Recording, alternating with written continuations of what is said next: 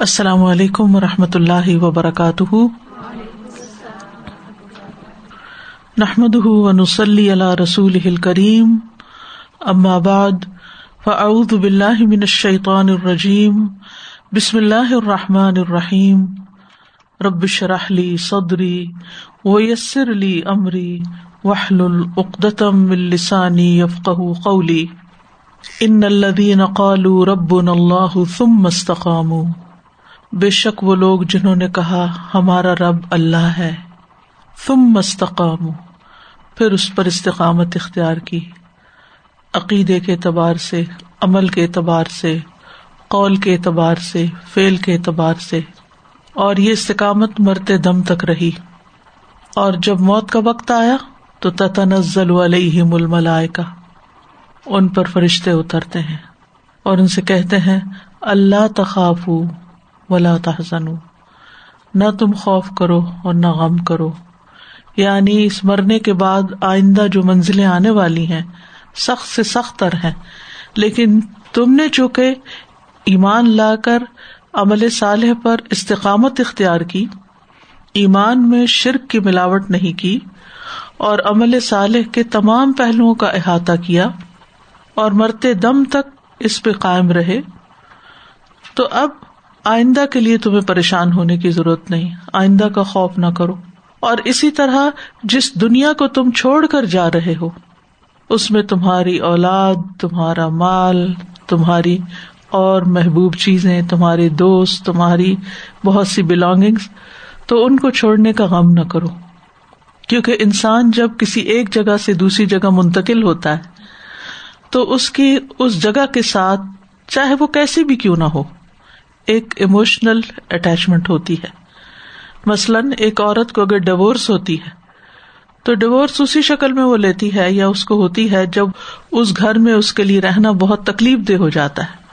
لیکن اس تکلیف دہ گھر کے ساتھ بھی اس کی ایک اٹیچمنٹ ضرور ہوتی ہے۔ اور اس کو چھوڑنے کا بھی اس کو ایک غم ضرور ہوتا ہے۔ تو یہ دنیا جس میں ہم رہتے ہیں، چاہے یہ ہمارے لیے ایک قید خانہ ہی کیوں نہیں۔ لیکن جب ہم اپنی موت کا سوچتے ہیں، دنیا سے جانے کا سوچتے ہیں، تو ہمیں کئی چیزوں کی فکر آتی ہے۔ ہمارے بچوں کا کیا ہوگا؟ ان کے بچوں کے ایمان کا کیا ہوگا؟ ہماری یہ تمام چیزیں جو ہیں، وہ دوسروں میں تقسیم ہو جائیں گی۔ اس چیز کی حفاظت کون کرے گا؟ ہمارے علمی ورثے کی حفاظت کون کرے گا؟ ہماری اس لیگسی کو آگے لے کے کون چلے گا؟ تو کئی چیزوں کے بارے میں ہم دنیا میں اپنی زندگی میں فکر مند ہوتے رہتے ہیں۔ کہ ان کا کیا بنے گا۔ لیکن موت کے وقت فرشتے اہل ایمان کو جنہوں نے دین پر استقامت کے ساتھ زندگی بسر کی ہو، ان کو تسلی دیتے ہیں کہ تم اس دنیا کو چھوڑنے کا بھی غم نہ کرو۔ وہ اب شروع بل جن کیونکہ آگے تمہارے لیے جنت ہے، جنت کی بشارت پاؤ۔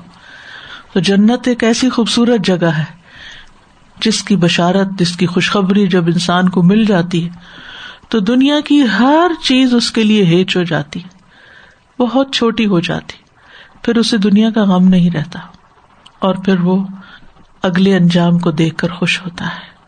پھر اس کے بعد جب وہ قبر میں اتارا جاتا ہے، تو وہاں بھی اس کے پاس فرشتے آ کر اس کو تسلی دیتے ہیں اور اس کا غم دور کرتے ہیں اور اس کے ساتھ اچھی طرح پیش آتے ہیں۔ اور پھر جب وہ اس قبر سے نکالا جاتا ہے قیامت کے دن جب زندہ کر کے اٹھایا جاتا ہے، تو اس وقت بھی فرشتے ساتھ ہوتے ہیں اور اس کو تسلی دیتے ہیں کہ تم آئندہ کے لیے خوف نہیں کرو۔ تمہارے لیے آئندہ ان شاء اللہ جنت ہے۔ اور اس طرح ایک مومن کے لیے دنیا میں مشکلات کے باوجود ایمان پر، عمل صالح پر استقامت اختیار کرنے کی جو بہترین جزا سامنے آتی ہے، تو یہی اس کی زندگی کا ایک سرمایہ ہوتا ہے۔ کیونکہ آخرت اتنی بڑی حقیقت ہے کہ جس میں کسی قسم کا شک نہیں۔ اور ایمان کا تقاضا بھی یہی ہے کہ وہ بالآخرت ہم یو خنون کہ آخرت پر وہ یقین رکھتے ہیں۔ چونکہ ہمارا یقین ہے کہ ہم نے وہاں پر جانا ہے، تو ہمارے لیے اس کی تیاری اس کو بہترین بنانے کے لیے اپنے وقت، اپنے مال، اپنی صلاحیتوں کو لگانا، اپنے ہر ہر وقت کی قدر و قیمت جاننا انتہائی ضروری ہے۔ اور جو ایسا کر جاتا ہے، پھر اس کے لیے آگے راحتیں ہی راحتیں ہیں۔ نحن اولیا کم فی الحیات دنیا ہم دنیا کی زندگی میں بھی تمہارے مددگار ہیں۔ یعنی جب اہل ایمان پر دنیا کی زندگی میں بھی مشکل وقت آتے ہیں، ان کو دین پر استقامت اختیار کرنا مشکل لگتی ہے، تو بھی وہ ان کا حوصلہ بڑھاتے ہیں، ان کے دل میں اچھے خیالات ڈالتے ہیں اور ان کے لیے مشکلات آسان ہو جاتی ہیں۔ نہن اولیا کم فی الحیات دنیا و فی الآخرہ آخرت میں بھی تمہارے دوست ہیں۔ آخرت جہاں والدین، جہاں اولاد، جہاں دوست، جہاں رشتے دار سب چھوڑ جائیں گے۔ وہاں ایسے اہل ایمان کے لیے ان کے دوست فرشتے ہوں گے، ان کے مددگار فرشتے ہوں گے۔ ولا کم فی ہا ما تشتہی ان فسکم ولا کم فی ہا ما تدعون۔ تمہارے لیے وہاں وہ سب کچھ ہوگا جو تم طلب کرو گے۔ اور جس کی تمہیں خواہش ہوگی، تمہاری ساری خواہشات وہاں پوری ہو جائیں گی۔ وہ خواہشات جن پر تم نے دنیا میں قید لگا رکھی تھی، بین لگا رکھا تھا کہ ان کو پورا کرنے میں اللہ کی ناراضگی ہو سکتی تھی یا عمل سالے میں کوتا ہی ہو سکتی تھی۔ آج وہ ساری خواہشات تمہاری پوری کر دی جائیں گی۔ نزلم من غفور الرحیم، یہ غفور الرحیم رب کی طرف سے تمہارے لیے ایک مہمانی ہے۔ آج تمہاری میزبانی اللہ سبحان تعالیٰ کر رہا ہے۔ کیونکہ تم نے اپنی زندگی اللہ کی رضا کے لیے بسر کی۔ تو جو شخص اپنی زندگی اللہ کی رضا کے مطابق بسر کرتا ہے، یہ ہے اس کا خوبصورت انجام۔ آج نمبر تھرٹی ون سے تفصیل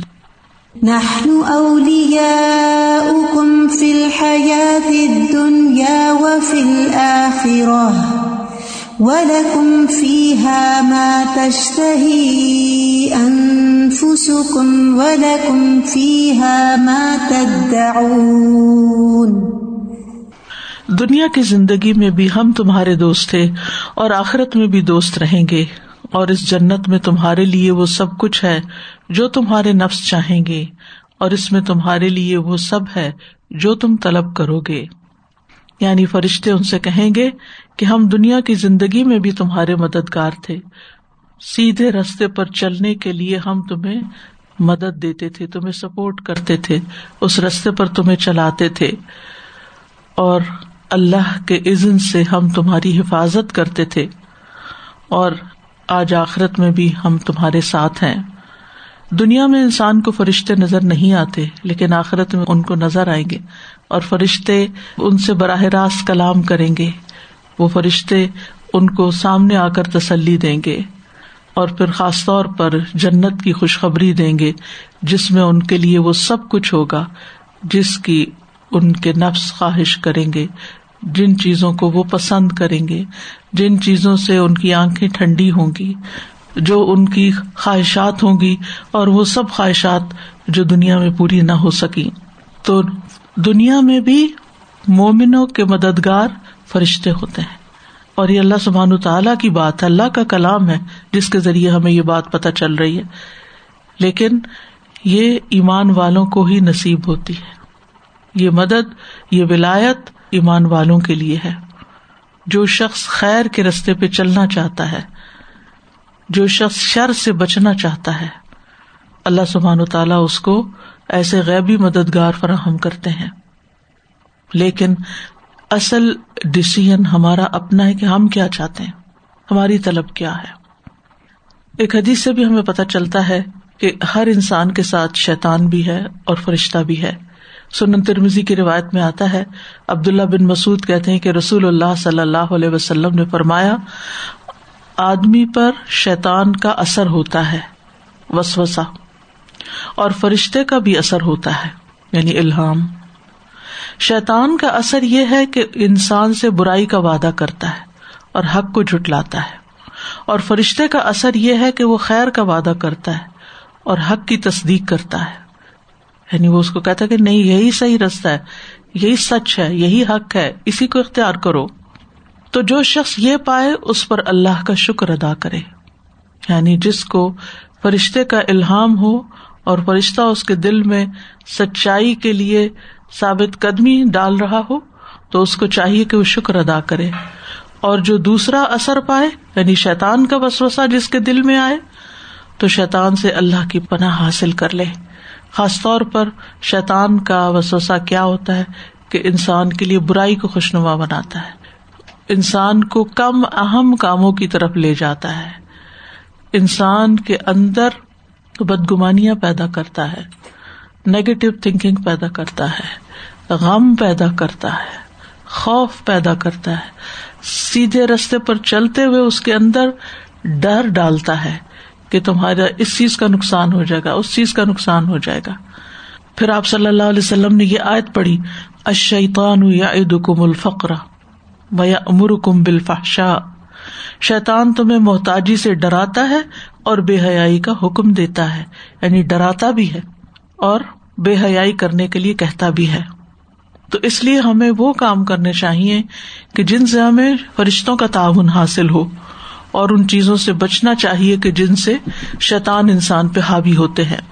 نبی صلی اللہ علیہ وسلم نے فرمایا، کچھ لوگ مسجدوں کی میخیں ہوتے ہیں۔ میخ ہوتا ہے کیل، نیل۔ نیل جس چیز میں گڑ جاتا ہے، وہاں سے ہلتا نہیں۔ یعنی استقامت ہے نا اس کی بھی۔ تو یعنی کچھ لوگ عبادت گاہوں کی میخیں ہیں۔ یعنی آپ ہمیشہ ان کو وہاں پائیں گے۔ فرشتے ان کے ہم نشین ہوتے ہیں، فرشتے ان کے ساتھ ساتھ ہوتے ہیں۔ اگر وہ غائب ہوں تو فرشتے ان کو تلاش کرتے ہیں کہ وہ کہاں گئے۔ وہ آج نظر نہیں آ رہے کیا بیمار ہیں یا کوئی اور مشکل پیش آ گئی۔ نبی صلی اللہ علیہ وسلم نے فرمایا، اگر ایسے لوگ بیمار ہو جائیں تو وہ ان کی عیادت کرتے ہیں، اور اگر کسی کام میں مصروف ہو جائیں تو ان کی مدد کرتے ہیں۔ یہ مدد ضروری نہیں کہ آپ کو چیزیں ہلتی نظر آئیں۔ لیکن یہ کس شکل میں مدد ہوتی ہے کہ آپ کا ذہن اس طرح کام کرنے لگتا ہے کہ وہ کام جو آپ نے گھنٹوں میں کرنا تو تھوڑی دیر میں ہی کر کے فارغ ہو جاتے ہیں۔ اس وقت میں برکت ہو جاتی ہے، آسان ہو جاتا ہے۔ یعنی آپ کے دل میں ایسے ایسے خیالات آتے ہیں کہ یہ کام ایسے نہیں، ایسے کر لیا جائے، ایسا نہیں، ویسا کر لیا جائے۔ اور اس سے وہ کام جو ہے تیزی سے فاصلے طے کر جاتا ہے اور جلد مکمل ہو جاتا ہے۔ لیکن شرط یہ ہے کہ ہماری دین پر استقامت ہو۔ ہم جینلی سچائی کے ساتھ، دل کی محبت کے ساتھ دین پر قائم رہنا چاہیں۔ اور دنیا ہماری نظروں میں حقیر ہو جائے۔ دنیا ہمارے اوپر ایسی حاوی نہ ہو یا ہمارے اوپر ایسے اثرات نہ ہو کہ ہم اس کی خواہشات میں مبتلا ہو کر اپنی اصل کو کھو بیٹھے ولا کم فی ہا ماں تشتہی انفسکم تمہارے لیے اس میں وہ ہوگا جس کی تمہارے نفس خواہش کریں گے۔ یعنی صرف خواہش کرو گے اور بغیر مانگے ہی مل جائے گا۔ صرف دل میں خیال آئے گا اور وہ کام ہو جائے گا۔ یعنی چاہے مانگا نہ بھی ہو، وہ حاصل ہو جائے گا۔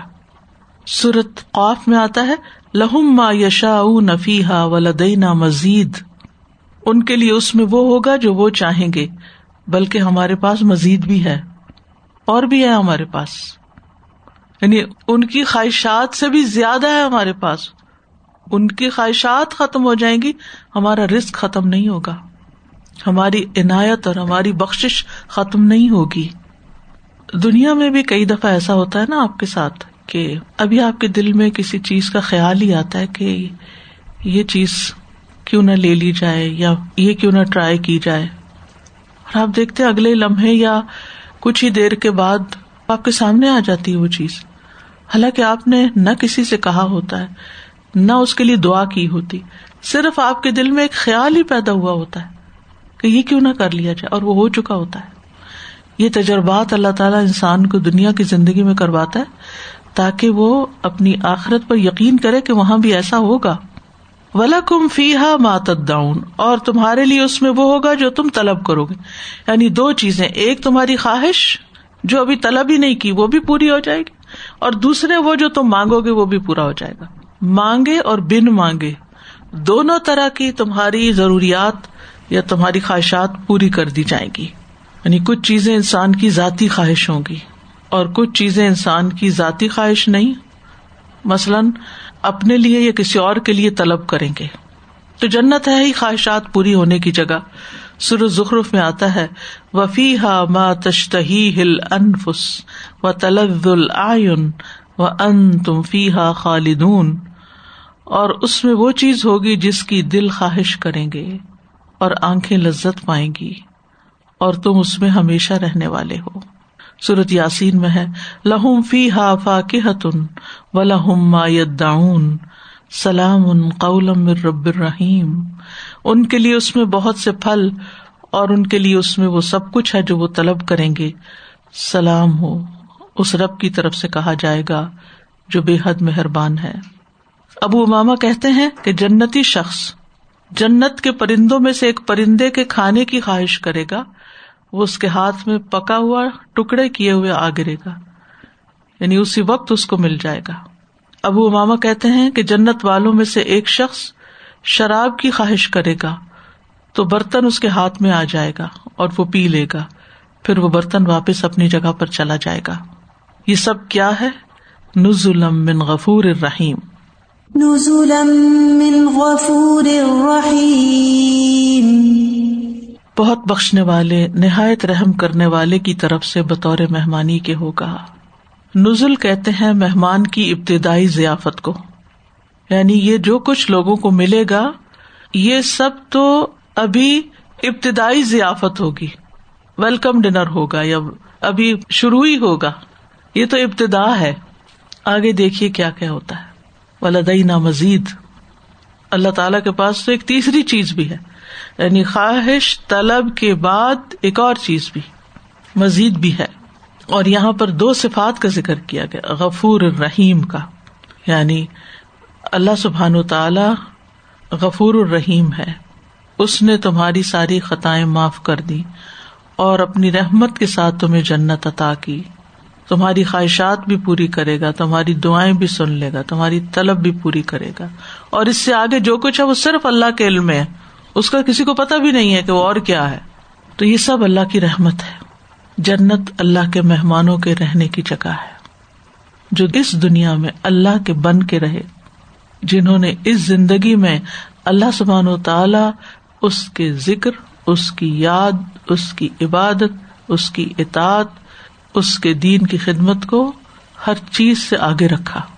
صورت عال عمران میں آتا ہے لاکن الدین ربهم لہم جنات ان تجری من تحت حل انہار خالدین فیحا نزل من عند اللہ وما عند اللہ خیر للابرار۔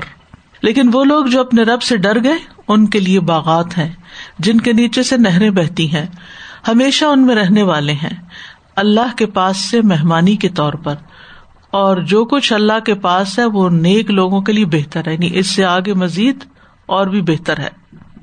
سورت کہف میں آتا ہے، ان الدین امن عامل الصالحاتی کانت لہم جنات الفردوس نزولا بے شک وہ لوگ جو ایمان لائے اور انہوں نے نیک امال کیے، ان کے لیے فردوس کے باغات بطور مہمانی ہوں گے۔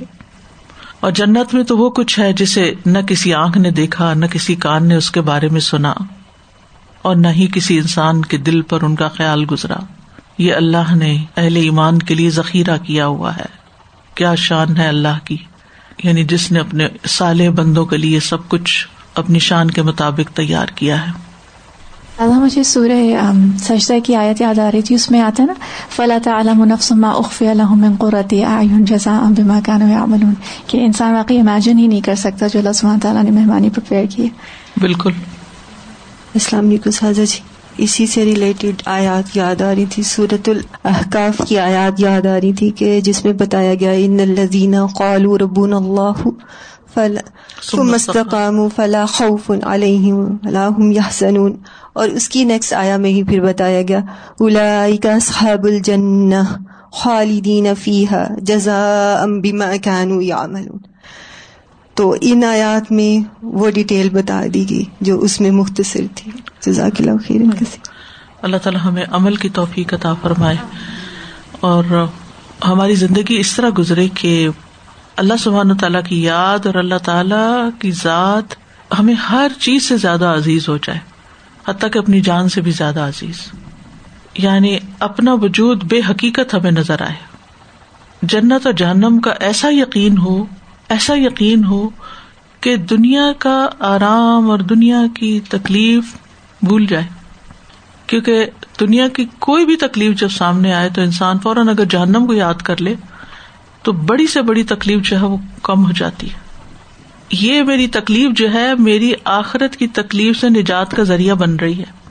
یعنی جب اللہ سبحان تعالیٰ ہماری زندگی میں سب سے اوپر آ جائے گا اور دوسری طرف ہمیں دنیا کی پریشانیاں اور یہ غم اور یہ ساری چیزیں جن کی ہم فکر ہر وقت ہم کرتے رہتے ہیں، یہ پیچھے ہو جائیں گی اور اپنی غلطیاں دکھائی دینے لگیں گی تو پورا پرسپیکٹو بھی چینج ہو جائے گا۔ مشکل وہاں ہوتی ہے جہاں ہمیں اپنی غلطی نظر نہیں آتی اور ہم غفلت کی زندگی گزارتے ہیں یا پھر کچھ کمپلیکس کا شکار رہتے ہیں اور ہر وقت ان کے بارے میں سوچتے رہتے ہیں۔ یا پھر یہ ہے کہ حق کو حق نہیں سمجھتے، اس کا اعتراف نہیں کرتے، کیونکہ ہمارا عمل اس کے مطابق نہیں ہوتا۔ تو جب انسان کو واقعی یقین آ جاتا ہے نا، تو پھر یعنی آخرت اس کے حواس پہ چھا جاتی ہے لائف اسٹائل تبدیل ہو جاتا ہے۔ اور جب تک لائف اسٹائل تبدیل نہیں ہوتا نا ہمارا، اس وقت تک یہ باقی صرف باتیں ہی رہ جاتی ہیں۔ سبحان اللہ، استاذہ جی آج صبح میری کسی سے بات ہو رہی تھی۔ تو اتنی پیاری انہوں نے بات کی خاتون ان کی کم عمری میں شادی ہو گئی تھی، تو دونوں گھروں کے ماحول کا بہت زیادہ فرق تھا۔ تو انہوں نے کہا کہ اس وقت مجھے بھی اتنی سمجھ نہیں تھی، میں اللہ کی محبت میں تو نہیں کر رہی تھی، لیکن میں عادتاً فجر کی نماز پڑھ رہی تھی اور میرے سسرال میں سب سوئے ہوتے تھے۔ لیکن مجھے کچھ مشکل ہی نہیں لگتی تھی، کیونکہ مجھے بچپن سے عادت تھی اس چیز کی۔ تو یہ لائف اسٹائل کا جیسے ابھی آپ نے ذکر کیا نا کہ چینج کرنا، اس کو ہم عادتاً بھی اس ڈگر پہ لا سکتے ہیں کہ جیسے ہم اللہ تعالیٰ کے حکام کے مطابق چل رہے تو وہ پھر ہماری سیکنڈ میں مشکل ہوتی ہے پھر آہستہ آہستہ عادت ہو جاتی ہے اور اس کے لیے مشکل بھی نہیں رہتی۔ سبحان اللہ اور دوسری بات جیسے بھی آپ نے کی نا کہ ہم اپنی کمزوریوں کو نہیں دیکھتے بالکل یہی بات اس خاتون نے کی انہوں نے کہا کہ میں یہ دعا کرتی تھی اللہ تعالیٰ مجھے میری غلطیاں دکھا جن کی وجہ سے یہ لوگ میرے نہیں بن رہے۔ انسٹیٹ کہ میں ان کو کریٹیسائز کرتی اور واہ ویلا اور اپنے گھر والوں کو پریشان کرتی۔ کہ نہیں میں بس رو کے اللہ سے یہی دعا کرتی تھی اللہ تعالیٰ میری غلطیاں مجھے دکھا دے تاکہ یہ لوگ میرے ہو جائیں اور کہنے گی اب اللہ کے حکم سے بچے بھی بڑے بھی سب ماشاء اللہ اس طرف اللہ تعالیٰ نے وقت ایک ساتھ نہیں رہتا۔ زندگی میں اتار چڑھاؤ آتے ہیں۔ کبھی آرام ہوتا ہے کبھی تکلیف ہوتی ہے۔ کبھی تعریف سننے کو ملتی ہے کبھی تنقید سننے کو ملتی ہے۔ کبھی کوئی خوشگوار واقعہ پیش آ جاتا ہے کبھی کوئی سوگوار واقعہ پیش آ جاتا ہے کہ دل غمگین ہو جاتا ہے۔ یہ ساری چیزیں کیا ہیں اصل میں؟ یہ سب کچھ امتحان کے پرچے ہیں۔ کیونکہ ہمیں امتحان کے لیے بھیجا گیا نا۔ تو یہ جو ہر لمحہ تبدیلی آتی رہتی ہے نا، کبھی کچھ کبھی کچھ کبھی کچھ، کبھی دل کی حالت کچھ، کبھی کچھ۔ ان سب کے ساتھ اپنے آپ کو اپنے مقصد کے ساتھ جوڑے رکھنا کہ مجھے بس وہ کچھ کرنا جس میں اللہ راضی ہو، تو پھر ہی انسان کامیاب ہو سکتا ہے۔ لیکن اگر ہر ریلے کے ساتھ انسان بہ جاتا ہے، پھر مشکل۔ جی استاذہ، میں یہ سوچ رہی تھی کہ سبحان اللہ، یہ آیات تو ہر مسلمان کے لیے بہت زیادہ ہوپ دلانے والی ہیں، لیکن اسپیشلی مسلمان خواتین کے لیے کہ جو اسپیشلی جو ہماری مشرقی معاشرے میں جن کا براٹ اپ ہوا ہوتا ہے، تو ان کے اندر بچپن سے یہ چیز ہوتی ہے کہ وہ ڈپینڈنٹ ہوتی ہیں کسی نہ کسی کے، کسی نہ کسی حال میں۔ تو پھر وہ خواتین جب بہت زیادہ مشکلات برداشت کرتی ہیں، تو وہ یہ سوچتی ہیں کہ اب ہم صرف تنہا نہیں رہ سکتے، اس وجہ سے ہمیں ہر قسم کی ذہنی ذہنی اور سب کچھ برداشت کرنا ہے تو ان کو یہ آیات اتنی زیادہ خوب دلاتی ہیں سبحان اللہ کہ وہ تنہا نہیں ہے وہ تنہا ہوتے ہوئے بھی تنہا نہیں ہے اللہ کے فرشتے ان کے ساتھ ہیں۔ اور ایک مرتبہ میں ایک سروے پڑھ رہی تھی کہ جس میں لوگوں سے یہ پوچھا جا رہا تھا کہ قبر کا کیا چیز آپ کو سب سے زیادہ خوف دلاتی ہے؟ تو زیادہ تر لوگوں نے اس میں یہ کہا کہ تنہائی۔ تنہائی کا جو خوف ہے نا تو وہ شاید عذاب کے خوف سے بھی بڑھ کر ہوتا ہے۔ تو سبحان اللہ یہاں پہ وہ بھی ہمیں چیز مل جاتی ہے کہ وہاں انسان تنہا نہیں ہوگا۔ تنہائی ہوگی نہیں لیکن ان کے آنے کی ایک قیمت ہے۔